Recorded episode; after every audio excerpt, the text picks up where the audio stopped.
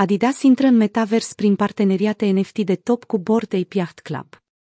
Ieri, 2 decembrie, Adidas a anunțat că intră în lumea metavers printr-o colaborare cu Bored Ape Yacht Club, Gimani NFT și Punks Comic. Într-un articol postat pe aplicația mobilă Adidas, dezvoltatorii din spatele inițiativei au transmis următoarele. Toamna aceasta, Adidas, cunoscută pentru celebrarea ideilor originale, se stabilește la frontiera creativității, metaversul. Obiectivul nostru aici.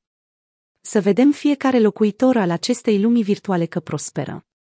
Metaversul este locul în care oricine poate să-și exprime cele mai originale idei și să fie ei înșiși, sub orice formă își doresc. Și mulțumită blockchain-ului și NFT-urilor, acești pionieri pot deține o bucată din lumea pe care o creează. În cadrul articolului, o maimuță Bordei Piaft Club, pe care Adidas a cumpărat-o în urmă cu două luni, a fost editată în așa fel încât să pară că poartă celebrul training. Bordei Piaft Club este o serie de maimuțe plictisite, create pe blockchain-ul Ethereum. Pe de altă parte, Gimani este un influencer remarcant din sfera cripto, care a fost inclus în Fortune Nifty 50.